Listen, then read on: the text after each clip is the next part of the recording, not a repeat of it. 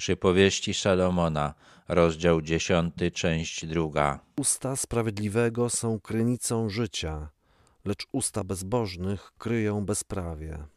To, co mówi sprawiedliwy, nieraz przywraca chęć do życia, daje nadzieję, pomaga pokonać kłopoty, czasami ratuje życie. To, co mówi człowiek nieprawy, służy głównie ukryciu jego nieprawości. Te myśli już Salomon zapisał wcześniej, ale ją powtarza.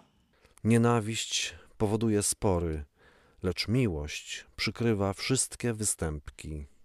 Ten, kto jest przepełniony nienawiścią, szuka tylko pretekstu, aby zaatakować. Jeśli nie da się inaczej, to przynajmniej słownie. To jest przyczyną kłótni. Ten, kto kocha, stara się zrozumieć, tłumaczy sobie zachowania drugiej strony w najbardziej korzystny dla niej sposób. Jeśli nawet stwierdzi winę, to nie szuka pomsty. O tym, że miłość zakrywa mnóstwo grzechów, pisał też apostoł Piotr w swoim pierwszym liście. Na wargach roztropnego znajduje się mądrość, lecz rózga spada na plecy nierozumnego.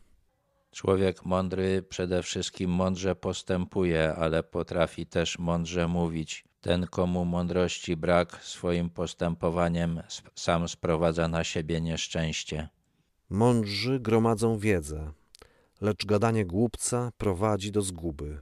Mądrzy potrafią słuchać innych i dzięki temu zdobywają więcej wiedzy i więcej mądrości. Głupiec nie słucha, tylko mówi, dlatego niewiele się dowiaduje i nie jest w stanie ustrzec się przed zgubą.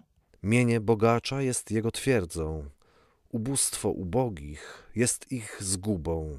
Twierdza daje ochronę przed nieprzyjacielem, dzięki niej można przetrwać trudny czas. Podobną rolę odgrywa majątek. Ubogi jest pozbawiony tej ochrony. Praca sprawiedliwego wystarczy na życie. Dochód bezbożnego wiedzie do grzechu. Nie zawsze sprawiedliwy ma większy dochód od bezbożnego, ale to, co zarobi, zawsze wystarczy mu na zaspokojenie potrzeb. Człowiek, który nie zważa na Boga, może osiągnąć wielki majątek, ale ten majątek doprowadzi go do jeszcze większej nieprawości.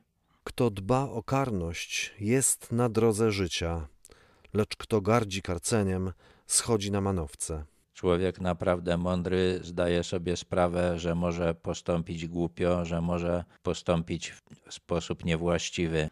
Dlatego nie będzie gardził krytycznymi uwagami, będzie je rozważał i brał sobie do serca. Ten, kto odrzuca krytykę, ostatecznie zbłądzi. Salomon nie wytrwał w praktycznym stosowaniu tej mądrości w swoim życiu. Nie ma nienawiści w ustach sprawiedliwego, lecz kto rozsiewa oszczerstwa, jest głupi. Mądrość od Boga prowadzi tego, kto ją posiada, do miłowania ludzi, a nie do nienawiści wobec nich. Rozsiewanie oszczerstw, czyli krzywdzących opinii o człowieku, jest objawem nienawiści. Gdzie dużo słów, tam nie brak występku, lecz kto opanowuje swój język, jest roztropny. Ludzie dużo mówią zwykle dlatego, że się kłócą albo próbują jeden drugiego oszukać. Także wtedy, gdy ludzie się nie słuchają, zwykle pada dużo słów. Powstrzymanie się od gadulstwa jest objawem mądrości. Język sprawiedliwego jest wybornym srebrem, lecz serce bezbożnych jest niewiele warte. Jeśli człowiek sprawiedliwie żyje, to warto też słuchać tego, co mówi, i trzeba to, co się usłyszało, wysoko cenić. Człowiek bezbożny, nieprawy rzadko ujawnia swoje myśli, rzadko ujawnia, co ma w sercu, ale to, co tam jest, nie jest wiele warte. Wargi sprawiedliwego pokrzepiają wielu, lecz głupcy umierają z powodu braku rozsądku. Człowiek prawy tym, co mówi, pociesza innych, daje im dobre rady, potrafi uspokoić i zażegnać konflikt. Głupiec tego wszystkiego nie potrafi i to doprowadza go do szybkiej śmierci.